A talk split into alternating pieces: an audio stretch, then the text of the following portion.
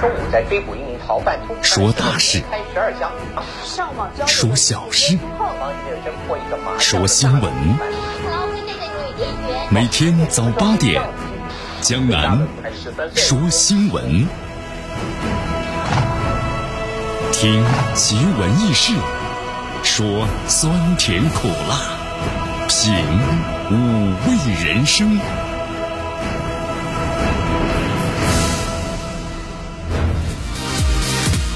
欢迎大家来到江南为大家所带来的资讯早早报，资讯早早报，早听早知道。好，这就是我们其中的一个小栏目啊。江南说新闻，继续锁定 FM 九十六点七绵阳广播电视台新闻广播。好，今天温度有所下降，最高温度呢是二十一度，最低温度是十七度，所以今天的话呢，跟昨天相比，稍微呢是略微有点偏凉，所以是希望大家呢注意增减衣服，别着凉感冒了。今天空气指数不错啊，是优二十三。今天总体情况呢是阴。我们来关注一下今天江南说新闻的主要节目内容。首先呢，我们一起进入的是资讯早早报。美方利用联合国讲台无端的指责，中国外交部对此呢做出了回应。联合国成立七十五周年峰会呢是纪念，那么多国政要呼吁要携手维护多边主义。今天的今日话题啊，江南和咱们收音机前的听众朋友们，那么将一起呢聊一聊的是美国开搞这件大事了啊，什么大事？那么只有你想不到，没有世界做不到。好，今天节目当中，咱们就一起来谈一谈关于美国在联合国会议上的一些问题。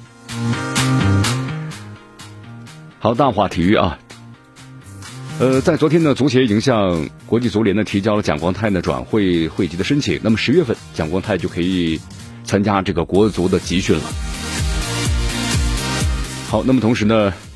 程序员呢是亲自拍板调整比赛的这个时间，确保呢公平竞争，就是中超联赛的第十三轮的比赛时间。好，以上就是今天的江南说新闻的主要节目内容啊。那么接下来呢，我们就一起进入资讯早早报，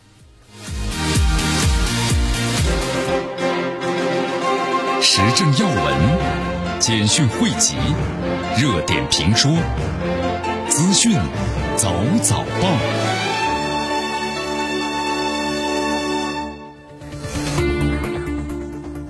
资讯早早报，早听早知道一下时间呢？欢迎大家继续锁定和关注江南为大家所带来的绵阳广播电视台 FM 九十六点七新闻广播。好，我们首先来关注咱们中国昨天的外交部例行记者会。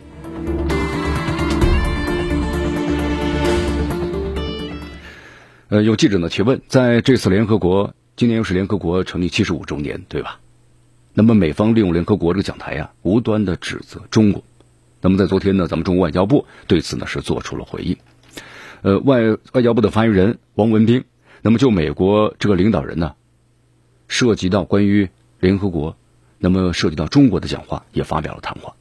你看，联合国它就是美方利用的联合国这个讲台，我们说了，它是编造谎言啊，出于他不可告人的这个政治目的，对中国呢无端进行指责和抹黑。那么中国对此是坚决反对的。其实我们说了，事实都证明了。单边主义和霸凌的行径是全世界面临的最严重的问题。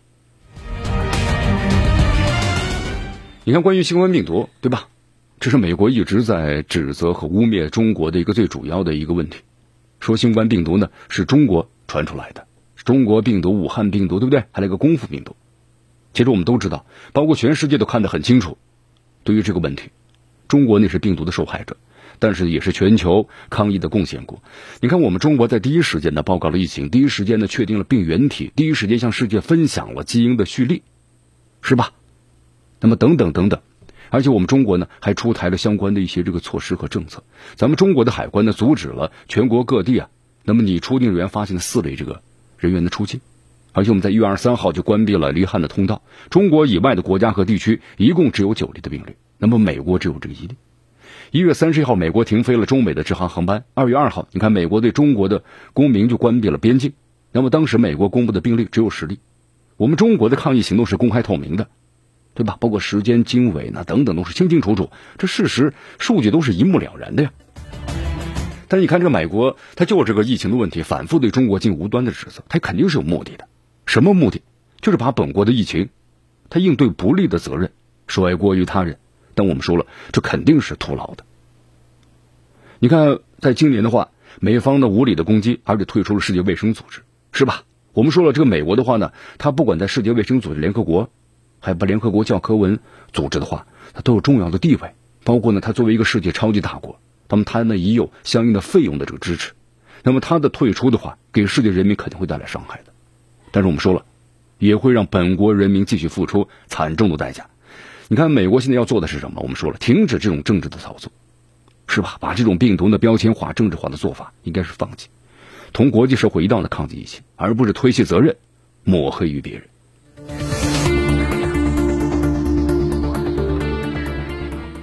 好，同时呢，咱们中国外交部发言人汪文斌还特别谈到了啊，就在这个气候变化呢和环境保护的问题上呢，其实也是清楚的。你看，我们中国做了什么？我们中国呢，积极的承担了符合自己就是我们现阶段的发展，包括国情的国际的责任，有一系列的政策措施，成绩是有目共睹的。你看，咱们中国提前完成了二零二零年气候的行动目标，对吧？对全球应对气候的变化，我们是做出了重大的贡献。你看，咱们中国呢，非呃这个非化的石能源啊，非化石的能源占了。那么消费能源呢，已经是占到了百分之十五，那么再生的能源的装机达到了全球的百分之三十，在全球增量当中，我们这个比例非常高了，占到百分之四十四。新能源汽车的保有量已经占到全球的一半以上了，而且咱们中国呀，新增绿化面积从两千年开始到现在，增加了四分之一，对吧？你看特朗普就说了嘛，这个气候没有变暖，我们说这个整个气候变暖的话，对整个全球影响是非常大的。你看，不管是南极还是北极，这个冰块在融化。那么融化之后，它会使海平面的上升，同时会使一些地方的气候发生巨大的变化。你看，在这个美国的话，我们说了不少州出现了什么呢？这个森林的这个火灾，对吧？这种自然的这种火灾的话，就是由于干燥的气候所引起的。那么这是由气候呢升温所导致的。你看特朗普呢就罔顾事实啊，然后信口开河哦，说到了冬天天天气一降温啊，这些问题都会解决的。对，是可能缓解，但是呢，在以后。我们说这种的高温的天气，那么越来越长，比例是越来越大。所以说，我们中国呀是积极参与全球的气候治理的。反观这美国，我们说了，全球累计排放温室气体是最多的，是不是？啊？既不批准的京都的议定书，又退出了巴黎协定。你看看，我们说了，全球减排啊，促低色低碳的发展，那么这是一个大的潮流的方向。但是美国逆潮流而出。你看，美国世上最大的固体废物的出口国和人体塑料的消费大国，但是呢，却拒绝批准这个巴塞尔公约，是吧？我们说全球塑料垃圾，你看我们中国现在要实行了，包括咱们这个喝饮料的吸管，咱们全用这个纸或者是其他的更先进的一种塑啊一种物质呢把它代替了。但是你看，在美国，对不对？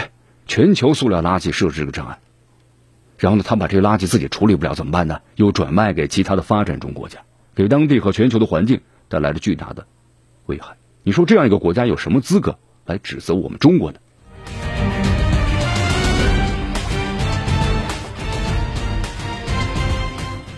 好，所以说在这里的话呢，我们要对美国说一句啊，哈，停止玩弄这种政治游戏吧，单边主义还是放弃吧，为世界尽到你应有的一个超级大国的责任吧。好，继续锁定和关注江南为大家所带来的资讯早早报，资讯早早报，早听早知道。继续锁定 FM 九十六点七绵阳广播电视台新闻广播。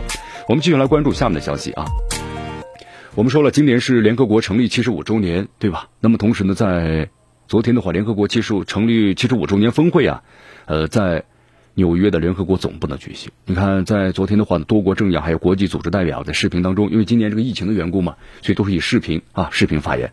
那么表示呢祝贺，也谈到了很多一些自己的看法，啊，总结一下就是，多国的政要就是再次的呼吁，联合国为核心的国际体系，要通过呢多边的合作来应对挑战。连江南看了一下啊，就是不同的国家这个政要啊都发表了这个讲话，那么讲话的几个有个共同点，就刚才我们所谈到的，你比如说这个俄罗斯的外长的拉夫罗夫，你看拉夫罗夫就说了，近期有些国家呀介入他国内政，单方面的实施制裁。你看，导致国际上的不和谐的情况加剧了。好，一些国家就不说了，对吧？没有点名是哪些国家。这个世界我们说了，已经厌倦了被分裂，而世界需要更多的多边协助呢和合作，是吧？你看拉夫罗夫有句话说的很好啊，七十五年前大家坐下来成立联合国的初衷是干什么的？那就是需要增进的多边的协作合作，而现在呢，应该得到支持。我们必须要维护联合国宪章的宗旨和原则，必须要坚持联合国在国际事务中的核心作用。我们再来关注一下，你看这个法国总统马克龙，包括德国的总理默克尔呢，也表达了对联合国的为核心的国际体系，就是如果要被受到冲击的话，他们挺担忧的。所以他们都呼吁啊，各国携起手来，一起来合作，应对疫情、气候变化等等挑战。你看这个法国总统马克龙，我们说马克龙他是一个什么呢？青年派啊，这青年派的话，这是充满了精力。但是在整个欧洲的话，那么说了，用评论这专家们的话来说呀，马克龙的一些改革呢，走的步子迈的太大了啊，走的太快了一些，阻力呢还是蛮大的。但是马克龙他的想法呢是对的，对吧？你这个不变呢，则可能会被这个淘汰的。那么变的话呢，肯定会受到很大的阻力。马克龙说了，国际秩序面临冲击，联合国的根基受到削弱。那面对公共健康的危机，还有气候变化的问题，他认为各国应该携起手来，通过一切方式寻求合作。你包括相当在节目当中也谈到，包括这次新冠病毒，我们说了啊，像国家和国家之间，它能成为这个敌人的话，它面对的是一个国家。但是我们说新冠病毒的话，它不是一个国家的敌人，它是全世界所有国家的敌人呐。所以说这种情况之下，必须要携起手来，各国，对吧？德国总理默克尔也表示啊，事实说明，当今世界各国的命运是紧密相连的，没有人能够独善其身。是的，你看，包括新冠病毒一样，只要世界有有一个国家还存在新冠病毒，那其他国家你都不能够独善其身的。疫情都已经充分说明了，咱们要应对呢全球性的挑战，各国这个时候要做的是什么？跨越国界，对所有层面都要增进理解，开展合作。好，继续锁定和关注江南为大家所带来的资讯早早报。迎着晨光，看漫天朝霞，好的心情，好听的新闻。走进江南说新闻，新闻早知道。与江南一起聆听江南说新闻。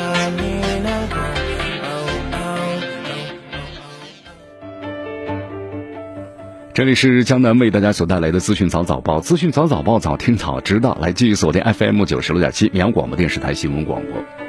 是啊，你看刚才我们为大家介绍了一下，对吧？这次联合国呀七十五周年这纪念的这个峰会上，你看各国重要的表达了，这是一个多边合作的这个历史时机啊，对吧？百年之未有大变局啊，那每个国家都抓住这样的机遇，但有些国家呢，你看看还是在这个单边主义、这霸凌主义思想的旺盛。你看啊，我们在节目当中也介绍，从今年这个新冠肺炎开始的话，对吧？美国对中国就无所不用其极，在各个方面的打压和抹黑中国，对不对？包括他的一些这盟友们，你比如说澳大利亚、加拿大等等。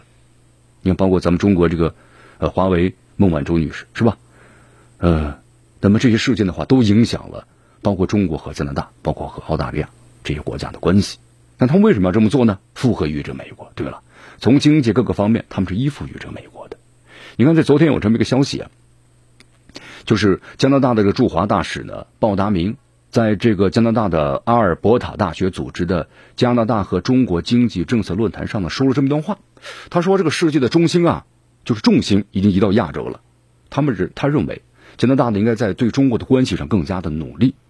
那么中国呢将会发挥在以后更重要的作用。”同时，加中合作可以做成很多很多的事情。你看，我们说了，在包括前两天，包括像澳大利亚、包括加拿大，对吧？不管什么前外交官，还有前这个大使等等等等，那么其实都发表了很多言论，就说了应该和中国要改善关系，同中国加强经贸合作。那么作为他们这个，呃，在这些高层的话来说，他们有更广阔的一个眼界和接触的事实啊。那么对于这个问题，咱们中方又是怎么看的？其实我们说了，中国和加拿大建交有五十周年了，今年是。这五十年的时间不算短了呀，你看我们说了有一个稳定健康的关系，肯定是符合两国人民的共同利益的，对不对？但是我们说了，在这个基础上，我们要互相尊重、平等相待，那么两国关系才能够走得更远。现在这个中加关系，我们说了遭遇了困难，那么这都是加方呢自己一手造成的，那么也希望加方能够同中方的相向而行，是吧？两国关系重回正轨。你看，包括在孟晚舟女士被。扣押之后，我们说，这美国之前的话呀，向其他国家都提出过这个要求和申请，就是你们要逮捕这孟晚舟女士，但其他国家都拒绝了。但是呢，我们说了，这加拿大却没有拒绝啊。那么以至于很多这个评论家人士认为啊，加拿大你不是个主权国家了，对吧？因为加拿大我们说了，它跟这个美国的话，在各个方面衣服有很美多很多很多啊。我们在节目当中有做过这个一个详细的这么一个介绍，就在加拿大它为什么会这样？你包括像澳大利亚，同样也是如此。但是我们说了，和中国的关系，那么进入冰点之后的话，对他们影响也同样非常大。这些国家的话和中国在经贸合作方面很多的。你看，在孟晚舟女士被加拿大扣留之后的话。你看，加拿大输往中国的油菜籽农产品，那么有些被取消了，对吧？加拿大的这个彭巴迪价值十亿美元的这个订单被取消了。中国对加拿大港口建设，包括能源总项目价值数十亿美元的投资，也都被取消了。我们的加拿大那个出口羽绒服，加拿大俄公司是不是？那从去年开始就暴跌百分之十八了。尽管我们说了，哎，这个加拿大这个羽绒服这个卖价格很高的呀。加拿大访华的计划也后来被取消了，是不是啊？加拿大计划呢访问中国的这个副外长也都被取消了。那么这就表明两国，你看这关系迅速在下降。那么同时对于加拿大整个的经贸影响非常巨大。所以说啊，在这个加拿大呢，你看包括呃这个大使，包括呢像澳大利亚同样如此，一些高官就看出来了。那么如果中国是在不断的和平的发展和崛起，这是一个需要呢重视的问题。而不是像跟随美国一样去压制中国，那么这样的话，必然是边搬起石头砸自己的脚。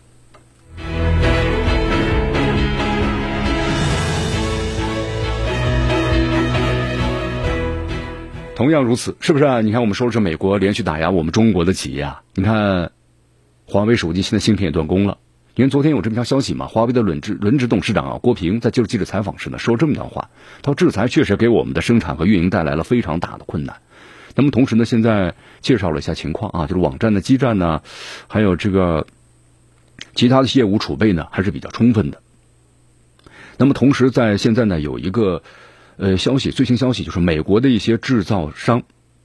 就芯片的制造商正在申请的美国商务部发的这个申请许可，就是可以把这个产品啊继续卖给中国，卖给华为。那么郭平表示了，如果美国允许的话，我们可以购买呢相关的产品。哎，大家觉得后来就在分析这个问题啊？你看美国现在这个高通啊、联发科，对吧？我们说这个世界三大可以生产这个芯片的高通、联发科、台积电。现在的话呢，已经按照规定向美方申请，就继续为华为呢能够提供这个产品和生产，同时同时呢要遵循全球贸易法定的相关的这个规定，啊，那么现在我们就说了，华为啊，它的最新产品呢也要上市了，最新的产品跟以前相比的话呢，唯一的区别就在于处理器，处理器的话呢，以前是麒麟的八二零啊，那么现在变成联发科的这个八零零 U，你看现在的话呢，有一个这个问题，就是很多朋友就在说呀。那么，如果要是美国的高通可以向这个中国华为出售这个芯片了，他为什么要去这么做？其实咱们来分析一下啊。其实美国这个目的呢，它很明显。你看现在的话呀，它打压这个华为，对吧？你看华为自己在设计这个芯片，那么制造商的台积电，有的朋友就问了：台积电为什么不听美国？可以不听美国的禁令，对吧？它不是美国的企业。但是我们说了，这个高新呃技术的，特别是芯片，它的整个的一个。生产的设备和技术啊，是在美国人手里的。你包括台积电，它所用的设备都是从美国进口的。那么，如果美国制裁的话，台积电呢，一样的生产不出来东西了。所以说，台积电呢，依然要听命于美国的这个制裁令，啊，这就是原因所在。但是华为呢，我们说它自己是设计的，那么制造是有台积电。你看这美国现在这么做呀，我们来分析一下，它就是不让华为用这个麒麟芯片，你只能可以购买其他的，比如高通。我们说，如果现在高通向美国商务部申请成功了，好，美国政府它允许高通向这个华凌啊、华为呢出售这个芯片了。你看看，就大家想了，那华为自己的设计的就没了，它用的是高通的，那么高通呢就要赚钱了，是不是？那么台积电呢依然还是代工。其实，在分析美国这个目的和意义，它就是要打压华为，不让华为自己呢搞研发。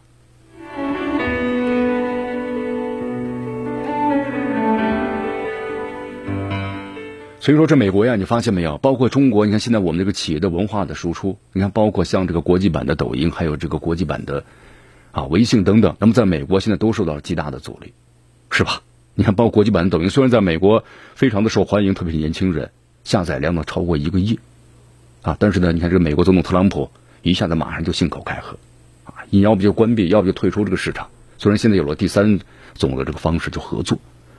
啊，他的这个就说安全嘛，以安全为由嘛，就说你这么多数据的话，你不安全。那么同样，我们说了，但你美国科技公司呢？你看美国科技公司脸书、Facebook，那么同样在全世界也挺有名气的，是不是？很多国家也在使用啊。那么同样也有个数据的问题啊，那也有这安全问题吗？对，你看最新消息就是在昨天，英国的《卫报》就报道了，美国科技公司脸书啊，Facebook 呢表示，如果这个爱尔兰数据保护中心那么坚持禁止脸书公司向美国共享欧洲用户的数据，脸书可能会退出欧洲的市场。对，你看，那你美国这脸书是不是有安全的问题呢？对不对？因为他要把这个欧洲的数据啊向美国传输，那么这样欧洲就说了，你这样的话非常的不安全。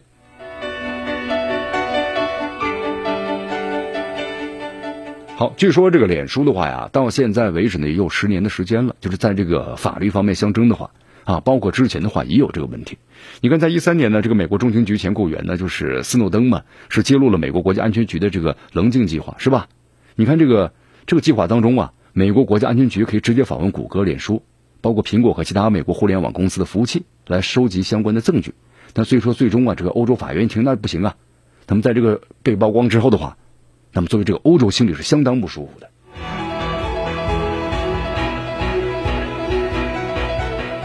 真的是以其人之道还治其人之身呢，是不是？有这样一种感受，是吧？好，这里是江南的为大家所带来的资讯早早报，资讯早早报，早听早知道。继续锁定 FM 九十六点七绵阳广播电视台新闻广播，时政要闻。简讯汇集，热点评说，资讯早早报，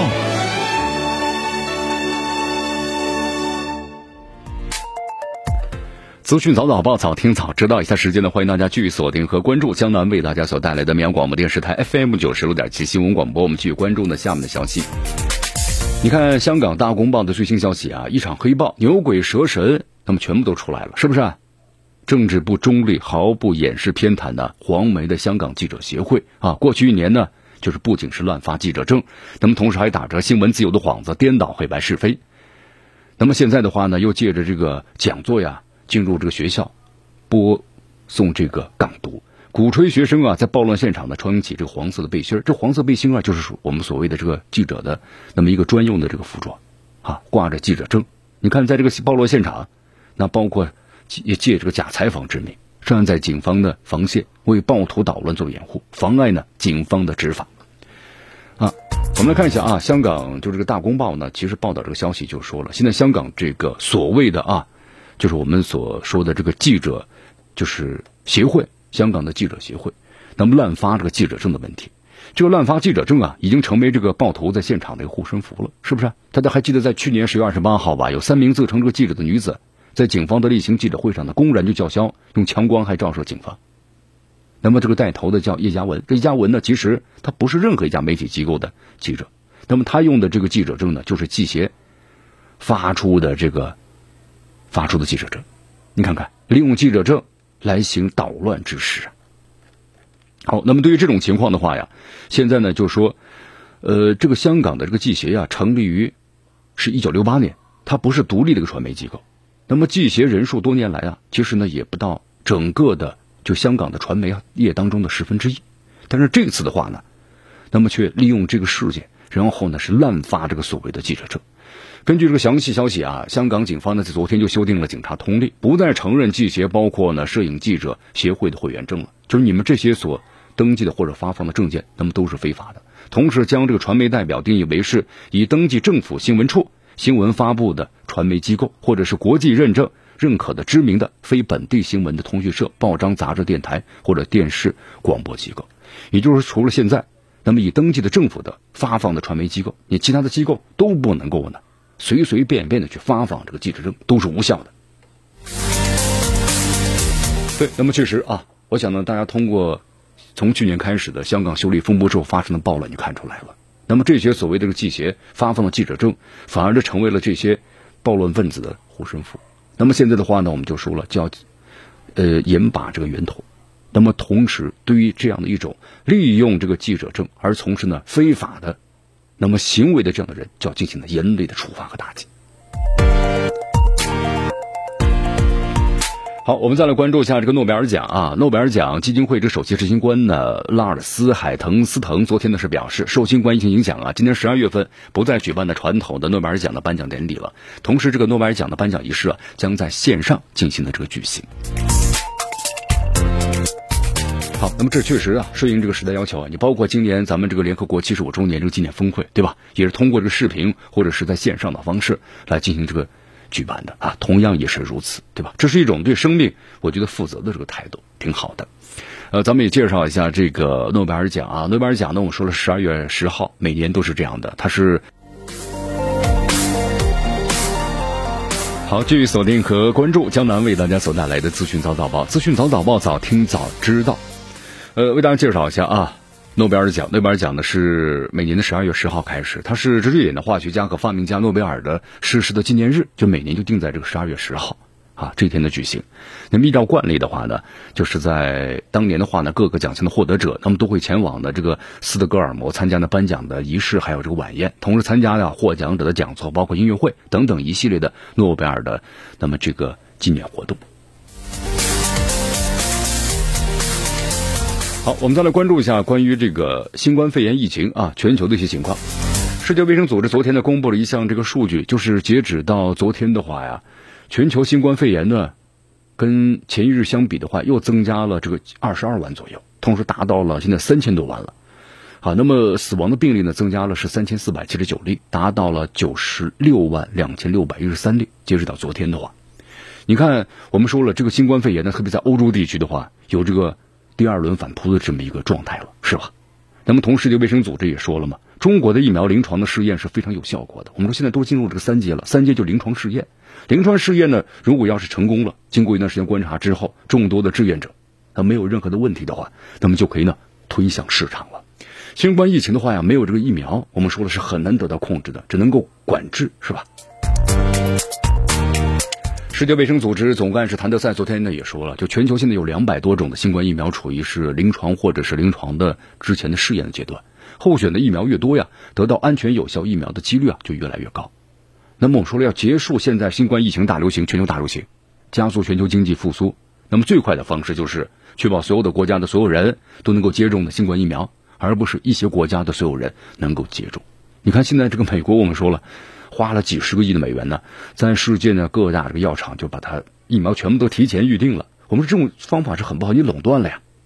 那么的其他国家怎么办呢？你看一些发展中国家就和他们采取合作，是吧？就是我们提供志愿者、提供场地等等等等。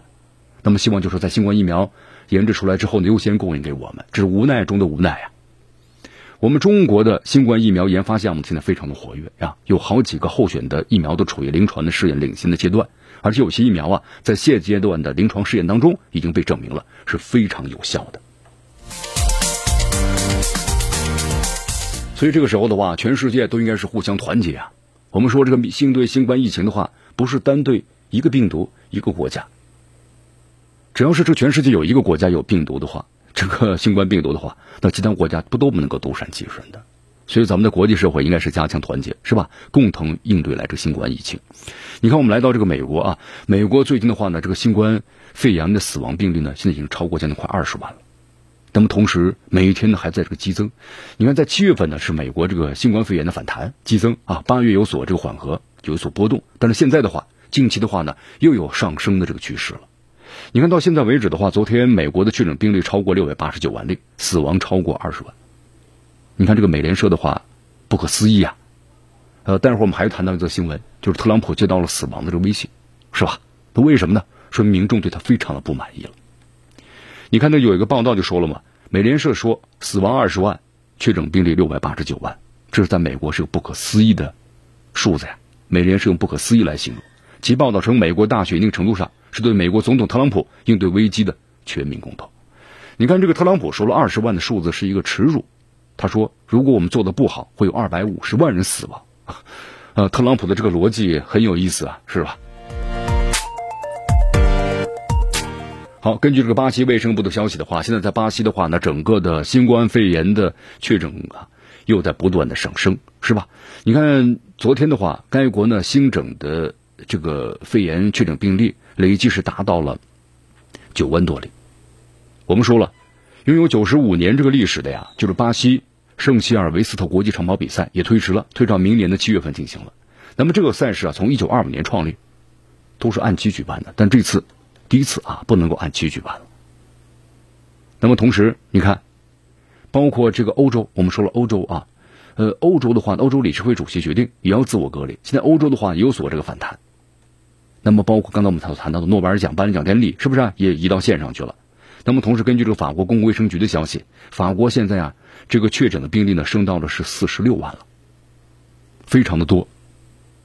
那么同，一小时之内增加了一万多啊。所以说，这个马克龙，马克龙总统也说了嘛，要求加倍关注特别老年人防疫。那么英国的疫情呢，也出现了这个反弹。你看，英国首相约翰逊呢，昨天也是发表电视演讲，呼吁民众要遵守新的防疫措施。他认为，新冠疫情它有生以来世界面临的最大次危机。那么现在英国呢，正处在疫情的危险的转折点，啊，好，西班牙也是，西班牙现在累计的死亡病例达到了是三万零九百零四例，那么平均比前一天死亡增加两百多例，那么同时该国呀，就是单日的新增死亡病例最多的一天了。同时，意大利，意大利公布了最新消息，过去二十四小时，该国新增了一千多例，确诊是达到了三十万零八百九十七例。意大利的卫生部这个副部长呢，希莱里后来也说了嘛，感染人数你看突然虽然在迅速的上升，但是呢增幅保持非常缓慢，还是在可控的范围之内。好，那么你看，包括在咱们亚洲韩国，韩国现在的话呢，包括你看这个免税店人流稀少啊，现在是怎么回事呢？就是因为这个疫情的问题，因为从八月份开始啊，韩国的这个确诊病例呢在激增。那么有的朋友说，韩国不是之前管控的挺好吗？韩国它有美国的驻军呐。这美国这个驻军他根本就没有实行管理啊！你看，在美国这个军队当中都有这个，包括航空母舰上是不是？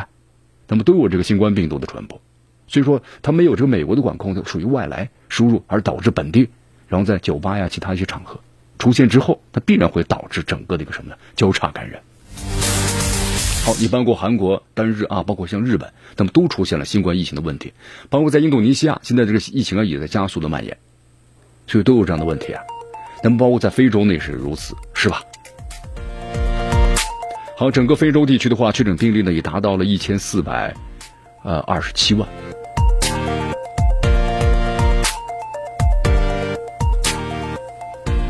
好，更正一下啊，不是一千，是一百四十二万。整个非洲地区的话，截止到昨天，你看，包括像这个南非，我们说南非的话呀，现在也在非常严格的规定之下。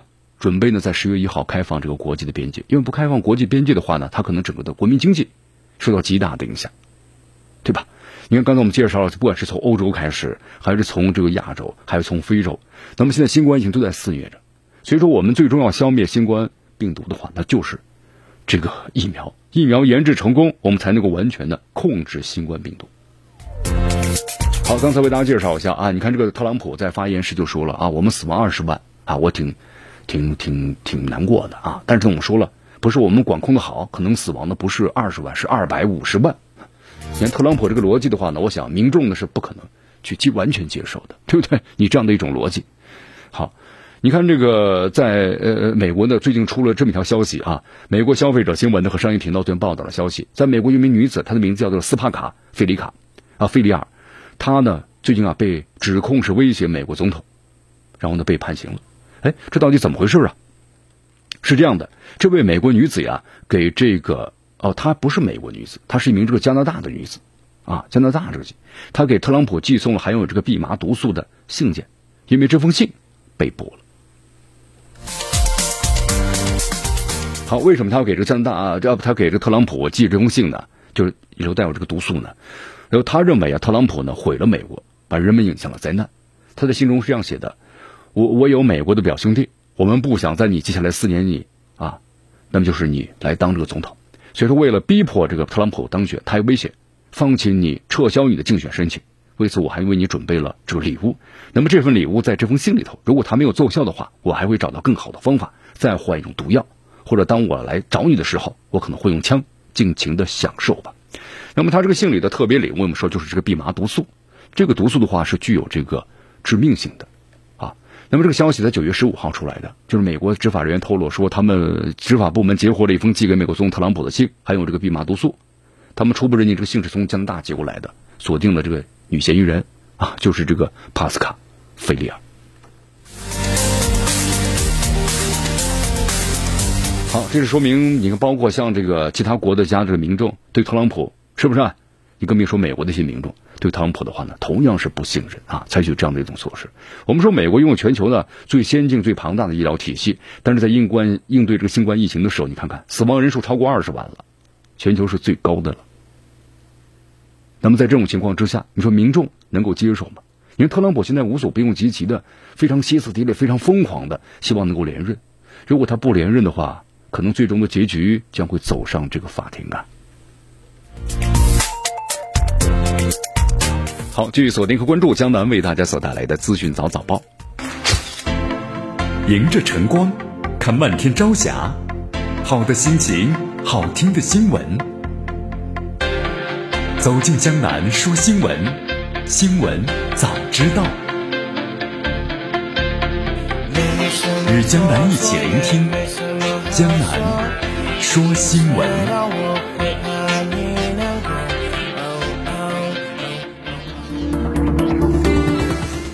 好，继续回到江南为大家所带来的资讯早早报，资讯早早报，早听早知道啊！我们再来关注一下，在昨天呢，来自于这个德国啊，德国的消息，就是在这个德国的柏林呢沙里泰医院，呃，俄罗斯反对派人士啊，纳瓦利内，在昨天呢出院了啊。好，出院呢，我们说了，这个纳瓦利是作为俄罗斯反对派人士呢，他到这个德国进行检查之后呢，说他是中的这个神经毒剂啊，那么就是德国马上就要求你俄罗斯必须要进行彻底的调查。你看，为什么在这个时候呢？就说为什么这个西方国家会拿这个纳瓦利内这个事来说事呢？啊，那我们就是在节目当中做出了分析嘛。你看，我们说了之前这个美国对这个俄罗斯啊和德国的合作，特别是这个啊北溪这个二号，就是天然气管道的铺设，本身就非常的不满意，对吧？他认为这个俄罗斯你和这个欧洲的话，如果要是建立这样的一种的能源合作的关系，那你们的关系就会有所缓和呀。这对美国来说是战略是不利的。因为我们说，在以前，你看当时这个美国和苏联打这个冷战的时候，那是以美国为首的北约组织，对吧？对抗这个以苏联的为首的一个华约。那么现在的话，你看，呃，前苏联解体了，解体之后的话呢，但他俄罗斯的这种压制呢，一直是没有停止的啊，战略压制，他不愿意看到呢俄罗斯和整个欧洲的关系的缓和，也不愿意看到欧洲对俄罗斯有经济上，特别是能源上的这种依赖关系。所以说，美国施加强大的压力嘛，我要制裁哪些公司敢去做？我要制裁这公司，对不对？你看现在这个德国的话呢，就似乎有点在这个北溪二号上啊，有点像这个呃，这个美国示好了，对吧？压力确实非常强大呀。你看，就说如果要是这个反对派人士这个事件的话，那么俄罗斯没有做出过详细的调查或者说明令他们满意的话，那你德国拿什么来制裁这个俄罗斯呢？能拿得出手的也就是个北溪二号，对吧？我不跟你合作了，我停止了，对吧？这样的话呢，既能够打击俄罗斯，同时又能够呢附和于这个美国。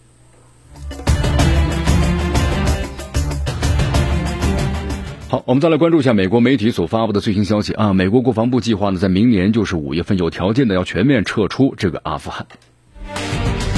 好，其实呢，从这个特朗普上任之后的话，他的整个的一个战略就发生一个变化了，美国的战略对吧？要从中东完全撤出，然后呢转向亚太地区了啊。你看，这是美国的这个特朗普所制定相关的政策，但这个撤出的话呀，他也不是一下就全走完了。我们说了，在这些国家和地区的话，你包括在这个伊拉克等等地方，你看他从叙利亚撤出来之后，他撤到是伊伊拉克的有油田的地方，有资源、有能源的地方，就会有美国的军队啊，这是肯定的。是，所以说你看，他要从阿富汗撤离的话，你看当年这个美国这个反恐，对吧？打击这个塔利班，但现在打了这么多年以后，这塔利班呢反而占据了阿富汗的半壁江山。如果你美国全部撤离的话，那整个阿富汗的局势肯定会陷入一个混乱的状态。那么你现有的政府或者政府军，你能够抵抗得住塔利班的这个进攻吗？那么在这个美军一撤出之后的话，那必然这种状态呢就陷入一个极其混乱之中。好，我们当然说了啊，美国要做出这样的一些决定。你看特朗普呢也是为了从他这个角度来说，你看包括像这中东地区的话，呃，在美国的促使之下，阿联酋。和以色列达成了和平的协议，对吧？两国建交，我们说了，这对这个美国来说没有什么，但是对于这个特朗普来说有好处，因为他推向了这个世界一些国家走向了和平，对吧？这样的一种做法的话，会让这个民众，特别是美国的民众们，对他有极大的支持，能够获得更多的选票啊，这是他的作用。